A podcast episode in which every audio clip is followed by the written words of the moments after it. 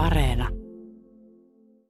Tota, voitaisiko mennä tuonne sisällä vähän katsomaan, että minkä, miten tällainen kamina niin kuin valmistuu? Että, että näitä ei täällä, täällä ihan ulkona millään peltisaksilla leikata, vaan teillä on ihan suuret koneistot täällä näin. Et mikäs tuo eka vaihe tällaisen rakentamisessa on?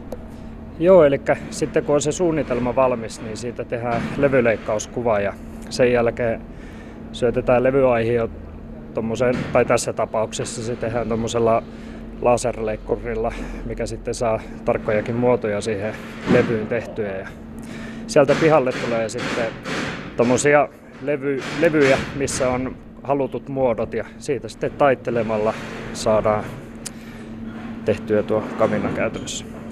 Meillähän on tässä nyt valmiina tällaisia paloja osia, jotka ovat siis ihan metallilevyjä, jossa on reikiä, jonkunnäköisiä muotoja, uurteita ja muuta, niin tota, näistäkö ne sitten kasaantuu? Näistä osista sitten kasataan pienempiä tai isompia kokoonpanoja ja sitten nämä kokoonpanot kun lyö yhteen, niin siinä on se lopullinen kamina sitten valmis. Että, öö, noista kahdesta isosta palasta, jotka tässä kysyjä näkee, niin taitetaan se suurin muoto siinä kaminassa ja sitten noista lopuista tehdään siihen tarpeita muita, luukkua ja tulipeltiä ja sen sellaista. Ja tuossa nyt takana vaihdetaan juuri levyjä ja sitten kohta laaseri leikkaa noin pois, niin, niin kuinka paljon sitten tässä tulee hukkaa, kun, kun tuollainen leikkuriton leikkaa tuosta? Sehän on just levy, levystä valmistamisen huono puoli se, että siinä siitä aihiosta jää vähän yli ja siitä joutuu tietyissä tapauksissa vähän jättämäänkin, että saadaan tarkka reuna. Niin ei siitä joku pieni prosentuaalinen osuus siitä menee hukkaan, mutta sitä koitetaan minimoida sitten ihan nykyään, kun puhutaan tuommoisesta tuotantolaitoksesta, niin ihan tekoälyvoiminkin yritetään minimoida sitä hukkaa, että sehän on tässä ihan merkittävä ongelma. Ja tota, sen jälkeen, kun tuossa on noin osat taiteltuna tuollaisessa laitteessa, niin sittenhän ne pitää myös vielä hitsata. Niin eikö hitsauksesta tämä kaikki myös saanut alkunsa jollain tavalla?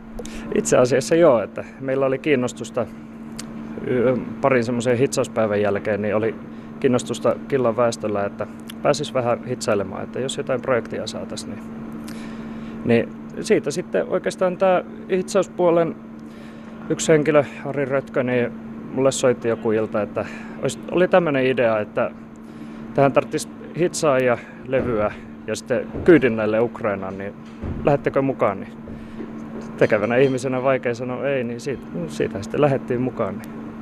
Nyt meillä on semmoinen 30 hitsaajaa tulossa. Ja tuo lopputulos tuossa noin, niin se on aika tuollainen tiivis kamina loppujen lopuksi, että se ei ole mitenkään suuri eikä, eikä mitenkään hirveän moni, monimuotoisen näköinen, niin kuinka tärkeää on, että sen saa niin kuin tehtyä mahdollisimman vähistä materiaaleista ja sellaiseksi niin kuin tiiviiksi paketiksi? Joo, tuohon koko luokkaan me, me alettiinkin miettimään, että minkäköhän kokoista puuta siellä käytetään, mutta sitten päätettiin mennä ihan tuolla SPRn ehdotuksella, että ne määrittelee sen koon sen mukaan, että noita mahtuu hyvin eurolavalle. Mutta tässä kun me ei tätä pakkaustapaa käytetä, niin sillä ei ole niinkään väliä, mutta se antaa ainakin osviittaa, että minkä kokoisia noin sitten on. Mutta itse siitä rakenteesta, niin ainahan siinä yritetään minimoida turha tila.